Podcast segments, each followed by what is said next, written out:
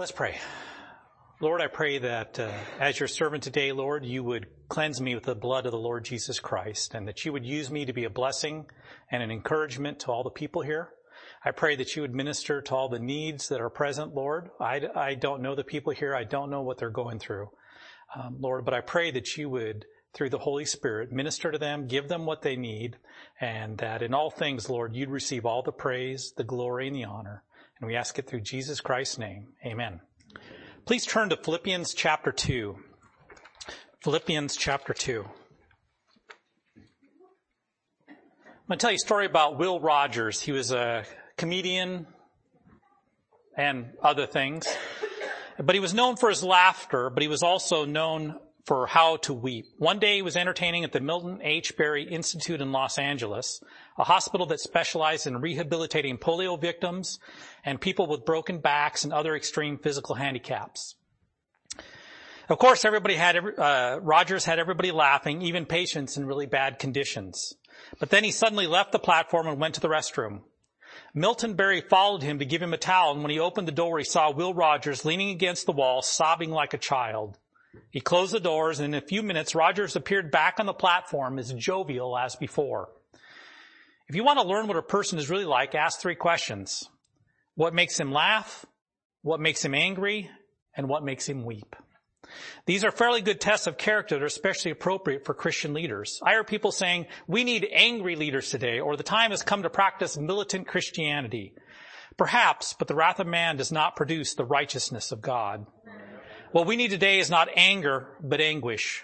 The kind of anguish that Moses displayed when he broke the two tablets of the law and then climbed the mountain to intercede for his people.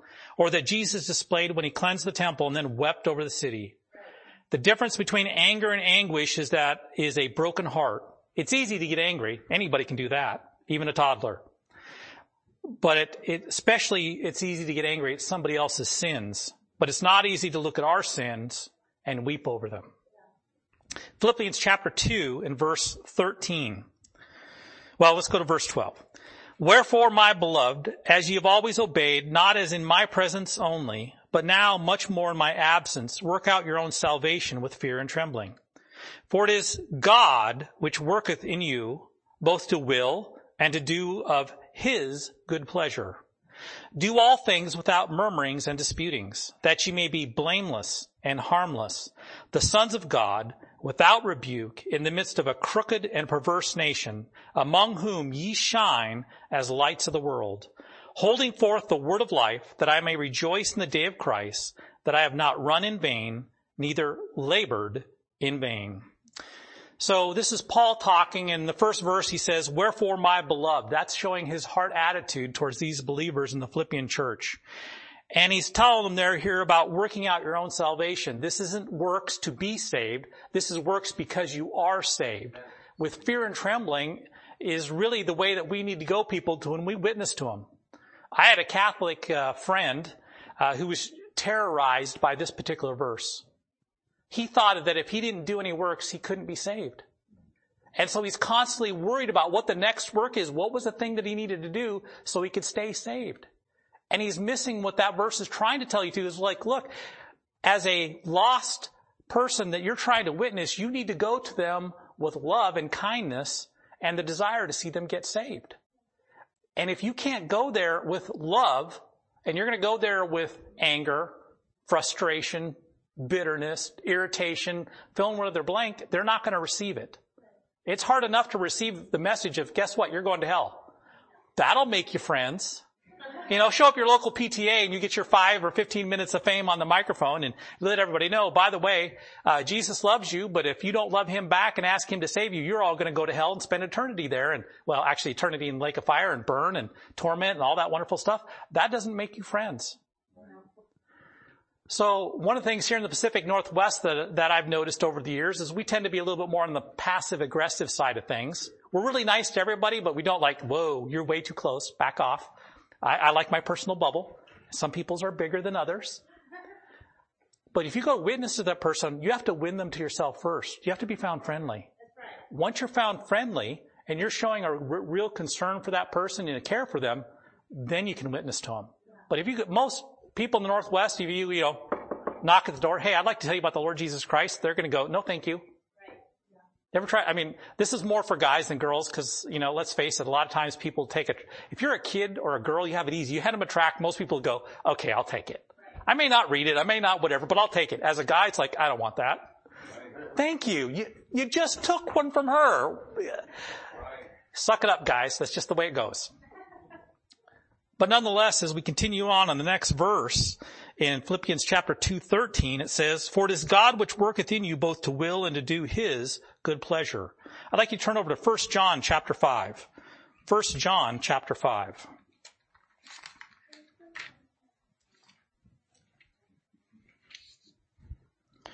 First John chapter 5, and we're going to look in verse 14. And it says, And this is the confidence that we have in him, that if we ask anything according to his will, he heareth us. Have you ever thought how amazing that is that God will want to hear from you? I mean, I know, I'm so old now that I have committed way more sins as a saved person than I ever committed as a lost person. And to think that God still wants to hear from me all these years later. I mean, it's one thing to listen to the five year old kid of me praying to God to get saved because he realized he'd messed up a lot and he needed help. It's a whole nother one when you come to him 50 years later and you're going, Lord, it's me again standing in the need of prayer. It's, it's me again praying to you, asking you for help. Some of these things might be things that are besetting sins that I've been dealing with for decades and still come to the Lord and he knows what he's, come on, come talk to me. Turn over to Hebrews chapter 13.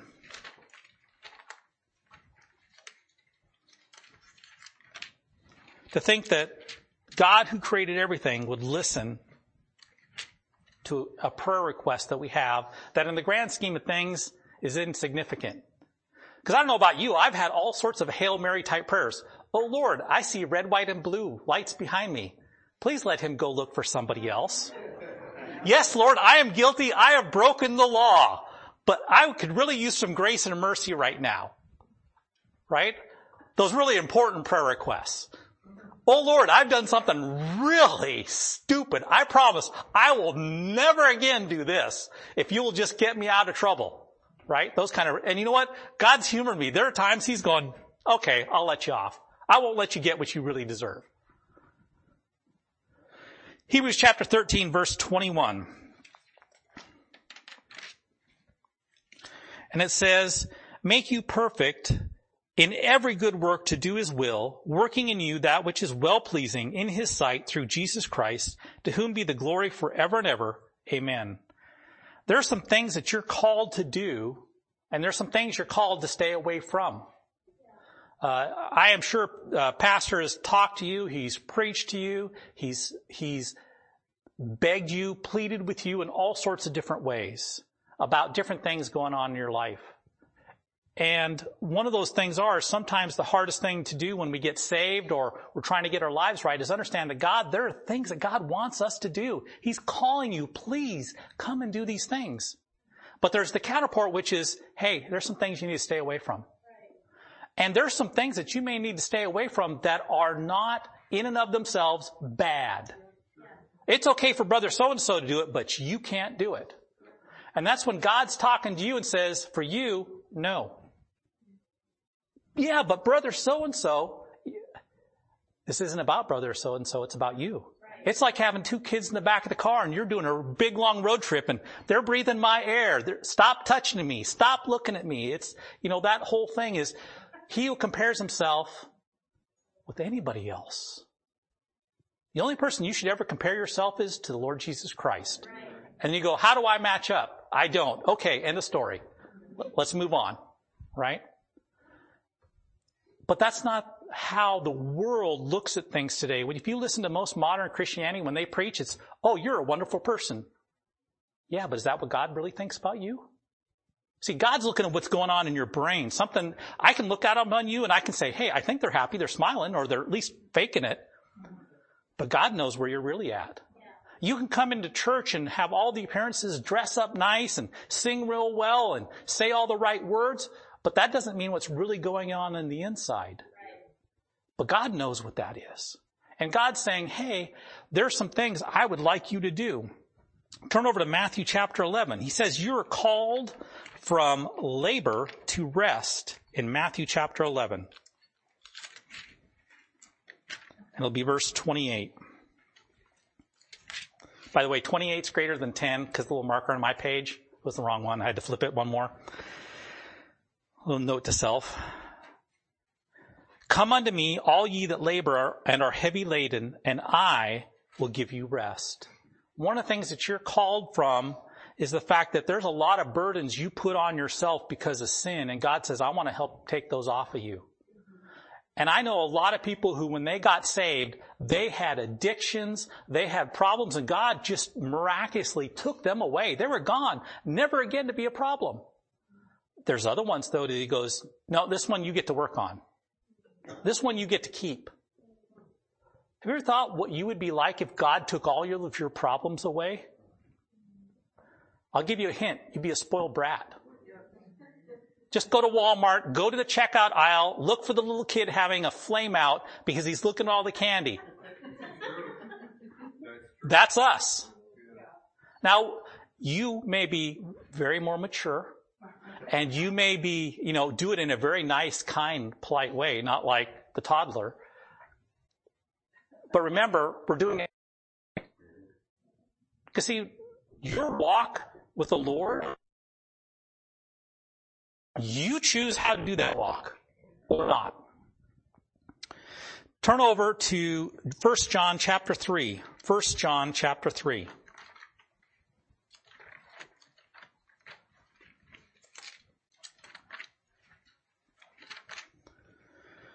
In 1 John chapter 3, we're going to look in verse 14. Not only are you called uh, from labor to rest, you're called from death to life.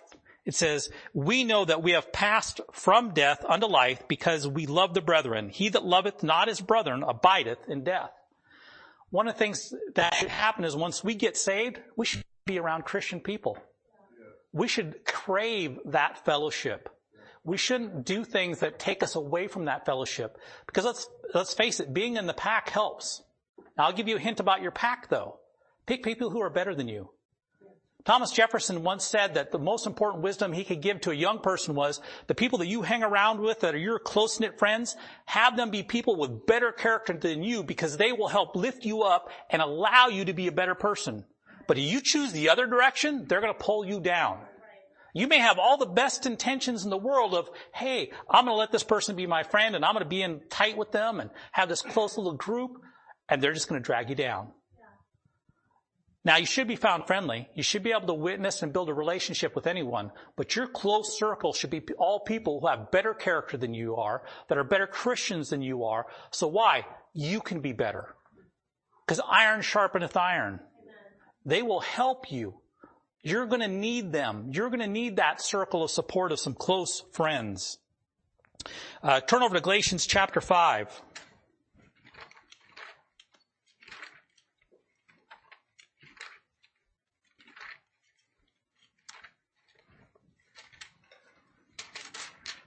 Galatians chapter 5 verse 13. Now, you're also called bond, from bondage to liberty. In verse, uh, 13. For brethren, we have been called unto liberty, only not use, or only use not liberty for an occasion to the flesh, but by love serve one another. See, we have liberty. God gives us liberty. We have the freedoms to do whatever we want. You don't have to show up in church today. You know what? You're still going to go to heaven if you're saved. By the way, you can show up to church today and be lost and you're still going to go to hell. Going to church doesn't help. They can dunk you in water. That's not going to help unless you're saved. But if you are saved, you're called to liberty. But one of the things is that liberty shouldn't be used as an occasion to the flesh to sin. It also shouldn't be used in a way that causes your friend, your coworker, the person that you meet to sin either. That means I may have the liberty to do something, but I'm going to have to restrain myself so that I am not hurting another brethren. I have, I have brethren uh, that I work with, uh, coworkers that I work with at work that are Seventh day Adventists. So, you know, they got to keep the law and they have all these little, like, you can only drive like four fifths of a mile or something like that on a Sunday. And, you know, or some of them believe however far you can go in a half a tank of gas or whatever else you want. Well, you know what? You could sit there and just attack them all the time, but you got to win them to yourselves. Yeah. Right? You need to show, what does the Bible say about this? Because it really doesn't matter what I say. I mean, let's face it. Why do we turn to all these scriptures to make sure that what I'm saying is the truth? And if what I'm saying is not the truth, throw it out. Don't pay any attention to it. Ignore me. But if it's the truth, then we should receive it as it is. What? It's from God. That's His book. And when we talk to people, eh, we're trying to not stumble and be a burden to them. So if I ask that Seventh day Adventist person out to lunch because I want to be friendly with him, guess what? I'm going to take him somewhere that at least has vegetarian options. I'm not going to go, hey, let's go to McDonald's. Oh, what can you have? Oh, I can have a hamburger, but subtract the meat. Because I'm not even sure they can have the fries, because at least at one point in time they had like beef juice in the fries, so, you know, that kind of a thing. Why? Because I'm trying to, I'm trying to reach that person. If I want to reach that person, I have to be found friendly, I have to be considerate, and I can't use my liberty. Because let's face it, a lot of Seventh-day Adventists, they could have been Baptists before, and they just didn't learn enough doctrine. So somebody who's really kind and nice to them from the Seventh day Adventist church invited them over. They had a good fellowship there and they said, hey, I'll just keep going here. They do that as Jehovah's Witnesses. They do that to the Mormons. They do that to fill in the blank. That's why it's important that, hey, we may be right. Here's the one I really hate. It wasn't Pastor Stewart, but somebody else preached a message one time and said, you know what? You may be right, but did God tell you to talk to that person about that? You may know the Bible, you may know the exact chapter and verse of a verse that they need to have, but did God tell you to tell them? You may not be the right person to bring the message to them.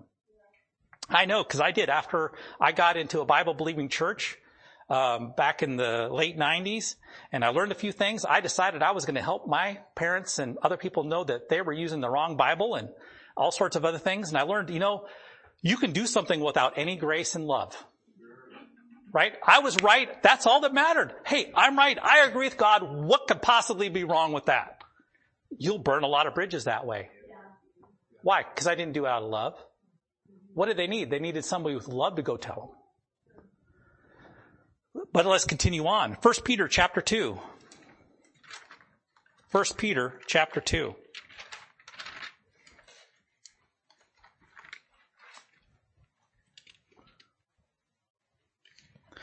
1 Peter in chapter 2, we're going to look in verse 9.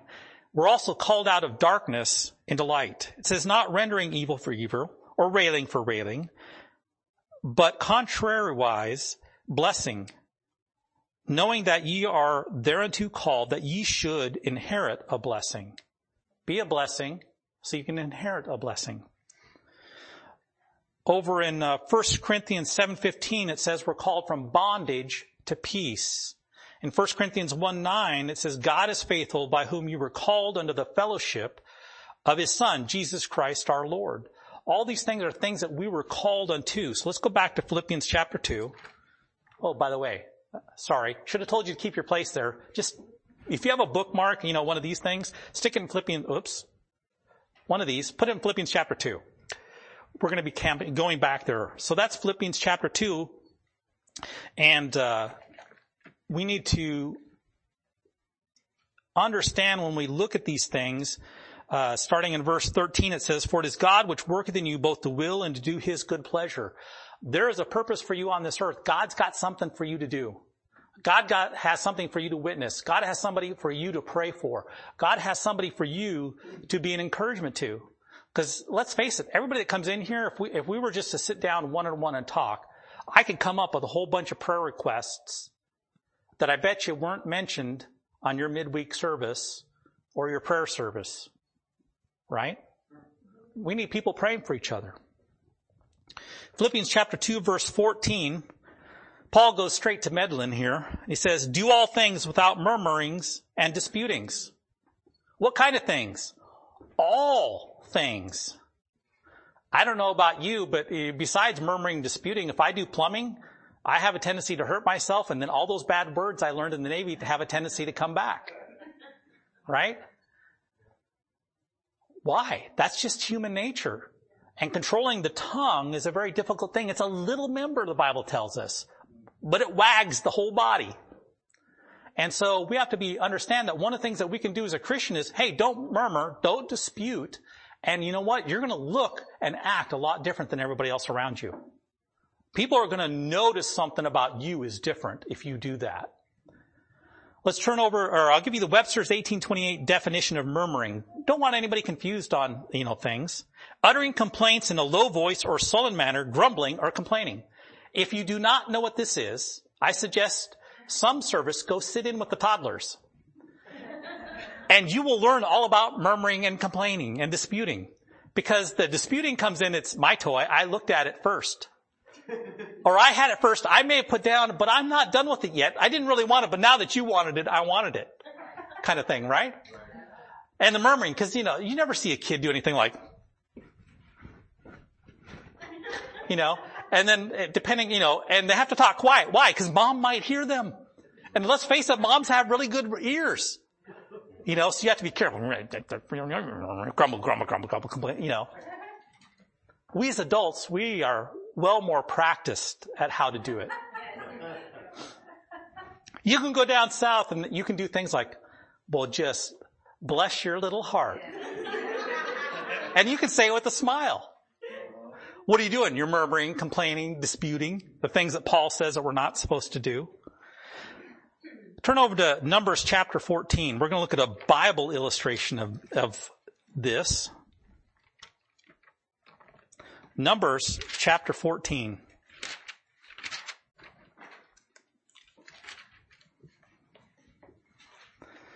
Numbers chapter 14, and we're going to start in verse 26. And this is uh, dealing with Moses and Aaron. And it starts off as, and the Lord spake unto Moses and unto Aaron saying, how long shall I bear with this evil congregation, which murmur against me? I have heard the murmurings of the children of Israel, which they murmur against me, saying to them, as truly as I live, saith the Lord, as ye have spoken in mine ears, so will I do to you. Wow. Praise God, we live under grace. Could you imagine what it's like if God actually took everything out of your ears and gave you exactly what you deserve? I praise God for the mercy and grace of the Lord Jesus Christ that I don't get everything I deserve. Because the sad thing is, I don't even know everything that I deserve, but the things I'm pretty sure I think I know, I don't want either. Let alone all the other stuff. Oh, I, I forgot I did that. Oh, I did that too. Oh, I did that too. Could you imagine what it's like if God gave you exactly what you deserved? But see, that's the thing about our God. He is so holy and so perfect that all the people that are lost, when they go to hell, they're going to get exactly what they deserve. That's a scary thing. That's a scary thing. But God pays attention to the murmurs and disputings that are in my head, not just the ones that come out my mouth. See, one of the ways that we need to work on things is how do we do with the things we think up here, not just out here? Now, by all means, please, if you can stop these and control this, you're doing fabulous. The next step is after that is work on the one up here where those murmurings and disputings are ones that other people don't see. You know, that's your, you know, bless your little heart. That's in your brain still, not coming out your mouth. Imagine for all those people that were in the wilderness, they'd come out of Egypt, they'd gone through all the stuff, they'd seen the miracles of God, and then they murmur. And God goes, guess what? You're going to spend the rest of your life in the wilderness doing circles in the sand. Oh, we've been here before. I mean, I can just, this is just me. Maybe it's because I'm a Norwegian, whatever. I can just imagine, hey, we've been down this path before. Hey, that's rock. Okay, this is the fourth time through here. I'm going to scrape it on this rock. Next time around, oh, this is the fifth time down this way. You know, something along those lines. But understand that sometimes there's far reaching impact from the choices we make with murmurings and disputings, and they can be lifelong. There's no guarantee that just we, we plead the blood over whatever and God goes, okay, I heard your prayer. But the repercussions of your actions you're going to deal with for the rest of your life. Because it's very easy to say to plead the blood. I had a, a person I became acquainted to when I joined the military who was supposed to come with me to boot camp. Lived up in Adna, Washington. He was driving home one night after working at Denny's. He worked at the late shift and uh, he had a little Honda Accord and he was driving down the road. There's this big corner and he came around the corner and there's a guy in a four wheel drive truck who was drunk. He was not driving on his lane. He was driving on my, this acquaintance of mine's lane at about 55 miles an hour. His 4x4 truck went, went over and took off the top of the Honda. He died instantly. The week later, he was supposed to be going to boot camp with me. Now think about that person that was driving that truck. No matter what he does, that's going to be with him the rest of his life. Just one stupid decision. And he goes, God, please take from me. God's like, I can, yes, I can deal with the sin side of things. Yes, I can deal with all of this. But you, this, sometimes these things you need to keep because you need to learn from them. You need to remember them. And remember, hey, I was this. Because we're not to glory in all the sins and all the other stuff. Because a lot of times Christians get hung up with some person that can tell you, I was this horrible, wicked person. I did drugs. I did satanic this. I did whatever. And they, wow, look at all that stuff. And God saved them from the, how wonderful. No, it's just wonderful somebody got saved. Because if you're glorying in all that stuff, that's all flesh. What matters is God saved him, then what? That's the stuff to glory on. Yeah, he was all that, but now look at what happened. Hey, maybe it's like uh, Brother Bonner, who was a, a was he shortstop? Cal Rip was Cal, Cal Ripken. He was the guy keeping Cal Ripken down in the minor leagues. And he gave it all up to become a missionary and go to Africa. And he went there, and guess what? His heart gave out whatever glory he had in baseball and that whole world before, do you think that means anything to him? He's like, no, it's all the stuff afterwards. It's going and reaching people and seeing people get saved, seeing people's lives that get changed. Back in Philippians chapter 2, and we're going to look at uh, verse 15. As if verse 14 wasn't enough, you're not supposed to do th- you're supposed to do things without murmuring disputings. Then in verse 15 it says, that ye may be what? And what?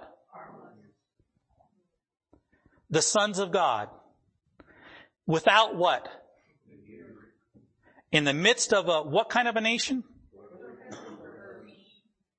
Wow, isn't that where we live at right now?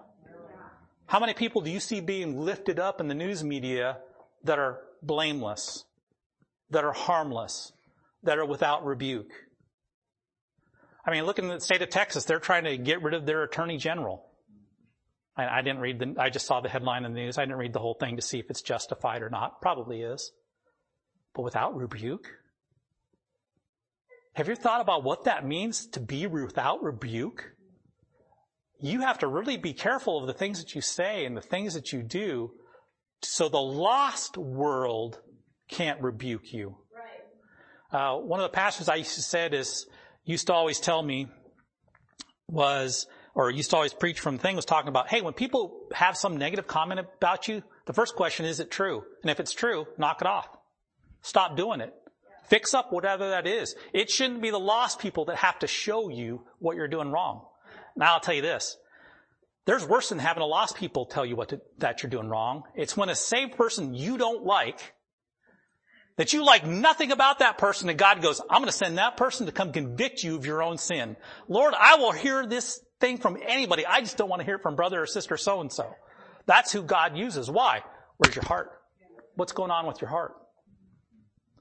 Blameless. That means without fault, innocent, guiltless, not meriting censure, harmless, not hurtful or injurious. Because let's face it, you may not kill anybody, but have you killed anybody's character? Have you attacked their character? Innocent, not guilty. Rebuke. I mean, there's, there's six definitions in the 1828 dictionary for that. I mean, it's a big long thing. It's not, it's not like having to write down the definition of is, like 25 times I had to do in the fourth grade for getting into trouble. But, you know, there's still a whole bunch of them there. Theodore Roosevelt, when he was a rancher and one of his, uh, while he's ranching, this is back in the Dakotas and the Black Hills, and one of his cowpunchers lassoed a maverick steer, lit a fire, and prepared the, the branding iron. Part of the range they, they were on was claimed by Gregor Lang, one of Roosevelt's neighbors. According to the cattleman's rule, the steer therefore belonged to Lang. As the cowboy applied the brand, Roosevelt said, wait, it should be Lang's brand. That's all right, boss, said the cowboy. But you're putting on my brand, Roosevelt said. That's right, said the man. Drop that iron and get back to the ranch and get out. I don't need you anymore. A man who will steal from me or st- will steal for me will steal from me. And that's what we're doing to God. Have you thought about the people that have talents and capabilities that God gives them a beautiful voice? What do you use it for? You're saved and you go to heaven and you find out, yes, you had all the fame in the world. You went all over the world. Everybody adored you and thought you were wonderful. And God gives, that's not what I gave you that talent for. I gave it to you to glorify me. But think about what are the talents you have? Are you using them for the Lord? Are you using them for yourself? Are you, you know, what are you using them for? In 1991, there was a story of a high school values clarification class conducted by a teacher in Teaneck, New Jersey. A girl in the class had found a purse containing $1,000 and returned it to its owner. The teacher asked for the class reactions and every single one of their fellow students concluded the girl had been foolish. Most of the students contended that if someone is careless, that they should be punished. When the teacher was asked what he said to the students, he responded, well, of course, I didn't say anything. If I come from the position of what is right and what is wrong, then I'm not their counselor. I can't impose my views. No wonder that J. Allen Smith, considered a father of many modern education reforms, concluded in the end, the trouble with us reformers is that we've made reform a crusade against all standards. Well, we've smashed them all and now neither we nor anybody else has anything left. Isn't that the state of our schools? I went to high school in the 1980s. Uh, in Centralia, Washington, they had a classroom with dedicated people that were paid for by the school to watch all the babies. That was in the 80s. Can you imagine what it's like in 2023 in that same high school? Uh, when I went to high school, we had two girls in my class that did not finish, one of them, no, neither of them finished high school. Both of them were pregnant, out of wedlock. Neither of them, to my knowledge, are still married to that person. See, things can sometimes get really tough when we start looking at them and we start thinking about the choices people make and the fact that you by your actions can confirm or reaffirm what's right. You know what the hard thing to do is? Do the right thing. Be blameless. Be harmless and just let the Lord deal with it all. I'll give you a little a thing the Lord taught me. Well, He taught me, but it took way too long for me to get. Was that you know if God wanted me to get a pay raise, it doesn't matter whether I ticked off every single person in the company that I work for or not. I'll get a raise. And somebody told me that, and I was like, wow, that's so true, it hurts. And then I realized, yeah, but if I'm saved and I'm trying to work around these people and I say I'm a Christian, then there should be a difference between me and everybody else. Yes. I should be a better worker. Yes. I should have a better attitude. I should be helpful. I should be forgiving. I shouldn't take all the flack and everything else that I get from everybody and act like everybody else. That's a hard thing to do. We live in a perverse nation. If you don't think so, pay attention to the news. The Sisters of the Perpetual Indulgence were invited by the Los Angeles Dodgers to Pride Night. And then they caused a whole big stink because two of their members went into a Catholic church during the middle of the Mass and made a mockery of the whole thing. Now they've did all sorts of other things and I don't even look at the pictures, don't do any of that stuff. I'm just trying to help you understand how wicked they are. So the Catholic Church got upset about this whole thing, complained to the Dodgers. The Dodgers said, yep, okay, we're not going to invite them. Then they got flack from the LGBTQ plus variety of people and they decided we'll re-invite them back. But what is it that they stand for? They stand for mocking God, mocking Jesus Christ, mocking anything that's true, mocking anything that's holy, and yet you're going to promote them and bring them in and say, we, we, we, we think the values of these people are so great that we want to celebrate them and let them be part of this event. What values are you talking about? If only there were evil people somewhere insidiously committing evil deeds and it was necessary only to separate them from the rest of us and destroy them. But the line dividing good and evil cuts through the heart of every human being. And who is willing to destroy a piece of his own heart? Because that's the really hard thing to understand with Christians is anything a lost person do, so can you. Anything. Why? You still got the same heart. You still have the same lost flesh. You haven't got the new body yet. So whatever a lost person can think up and do puts you in the right circumstances Lord have mercy that you won't do the same thing they do. And it shouldn't be that way. Turn back to Philippians. Then it says in verse, uh, sorry, verse 15, among whom ye shine as lights in the world.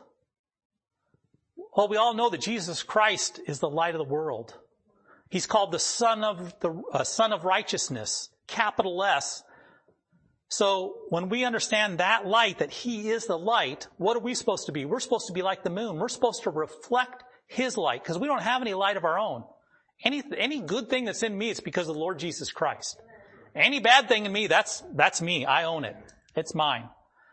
But we're supposed to reflect that light out. And this verse says, uh, very specifically in here, among whom ye shine as lights in the world. So as this world gets more crooked, and more perverse, just you be trying to be a Christian should get brighter and brighter because it's more dark out. Now, Anybody here been to Eastern Washington, Oregon, or the Midwest and looked up and seen the number of stars that are out there? It's wholly different than when you're out here and you look up. Well, we have clouds too. I mean, when, when the clouds aren't in the way. Why? Because there's not as much light around. And so those stars pop. You can, it, it's like they're endless. Well, that's the same thing that happens as it gets darker and darker in this world. If you just stand for the Lord, you don't have to do any, you don't have to go out and stop in a Stein quarter and yell and scream at some person in order to be the light of the world. In fact, if you're doing that, you're not being the light of the world. I'm not saying don't preach to them on the corner, but if your only purpose is, is to go out there for self-gratification that you can be angry and supposedly sin not, you're there for the wrong reason. I know Martin Luther said he preached best when he was angry. But we're trying to reach people and you need to tell them what the truth is, not out of anger and hatred, but out of the fact that you don't want them to go someplace. And that light is very important. In Matthew chapter 5, 14, it says, ye are the light of the world. The Lord's not here anymore. The Lord's not walking around. So the closest thing that they're ever going to see to Lord Jesus Christ in a physical manifestation right now is you if you're saved. And if you're not letting that light out, who is? I mean, let's just face it. I don't care whether you pay attention to Fox News, ABC, NBC, CBS, MSNBC, CNN, or fill in whatever alphabetical letters you want for a radio station, TV, whatever. You think they're going to get any light from there? I mean, in the old days, you could watch a movie and there'd be like little hints and references to God and, and, you know, some things like that. But hey, we're way past that. You are the light of the world. Cause let's face it, I live an hour and a half away from here. I can't reach all the people in Ridgefield and the surrounding areas that you live in. I don't work with the people that you work with. But you can. You need to be the light of the world to them. You need to show them there's another way. There's a better way to live the life. Because if you don't believe it and you don't act it, why are they going to believe it? Because let's face it, if you fake it, they're going to know. There's a whole difference between a real Christian and a fake one. And the world's seen way too many fake ones. So let's just be real. And that means, that means being honest. Hey, I'm just a sinner saved by grace. I'm just one beggar showing another beggar where the food is. There's nothing better about me. Turn over to 2 Corinthians chapter 4. Or actually, let's go to Philippians, let's go back to Philippians, sorry. In Philippians chapter 2 verse 16 it says, holding forth the word of life. Right here. What are you supposed to hold forth? Is it whatever things that I think of in my brain to help you live a better life? Is it lessons that I've learned from living my life? No, you're supposed to hold forth the word of life. This is what needs to be put forth.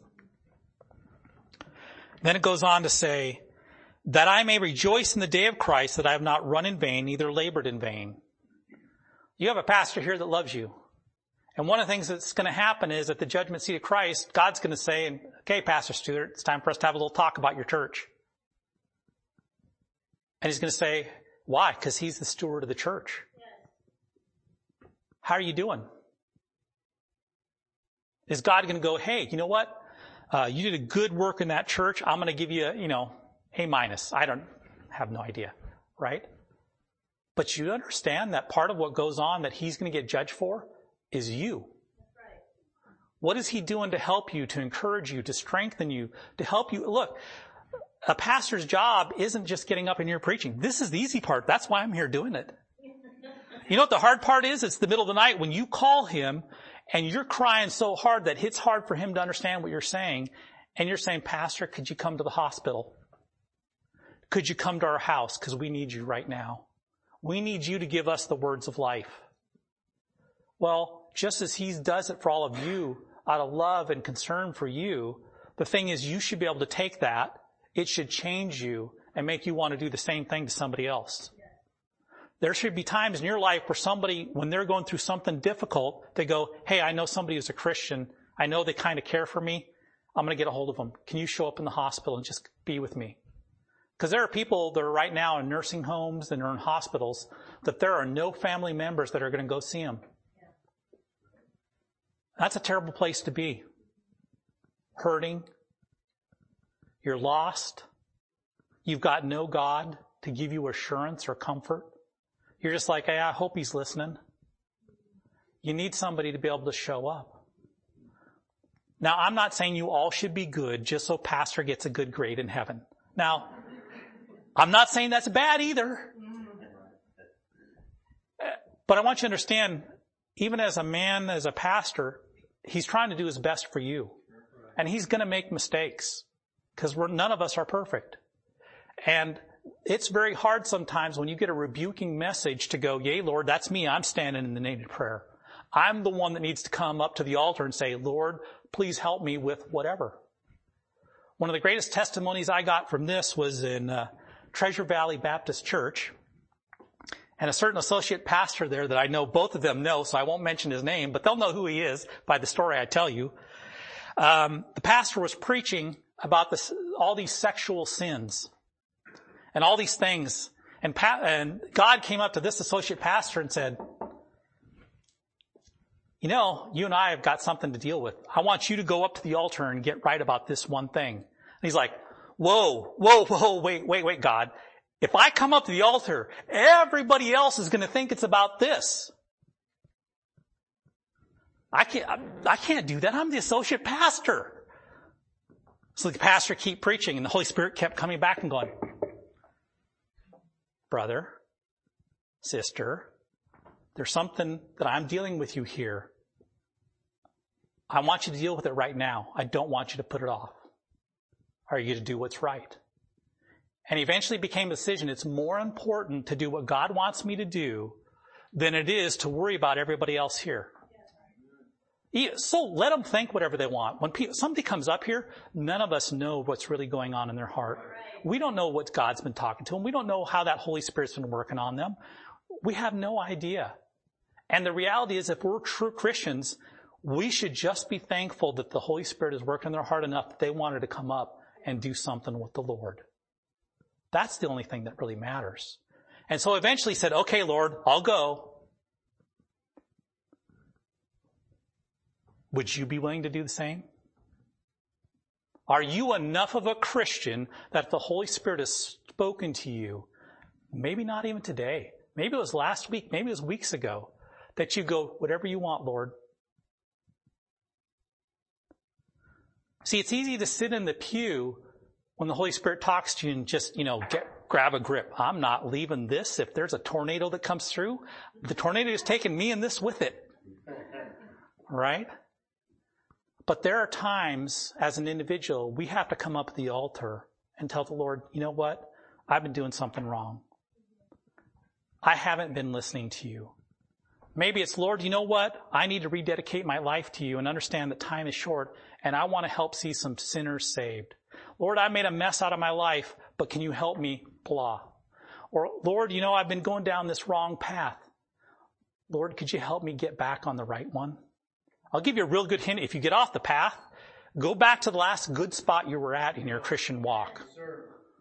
Yeah, you know what? That's humbling. Cause let's just face it, some of you teens out there, you're probably going to walk away from the Lord. And you know what's going to go get it back? You're going to get miserable and then you're going to go, you know what I should do is I should go back to that church and go back to that preacher and go back to that pastor or that teacher and get back in church and do the right things. And you're going to go, you know what? Because of my pride, I will not go. Because if I go back, all those people know what I've done with my life. And you know what the saddest thing about that is? These are the people that probably care about you the most. And by the way, you don't have to be a teenager. You can be 20, 30, 40, 50, 60, 70, 80 years old, and it's still the same thing from you.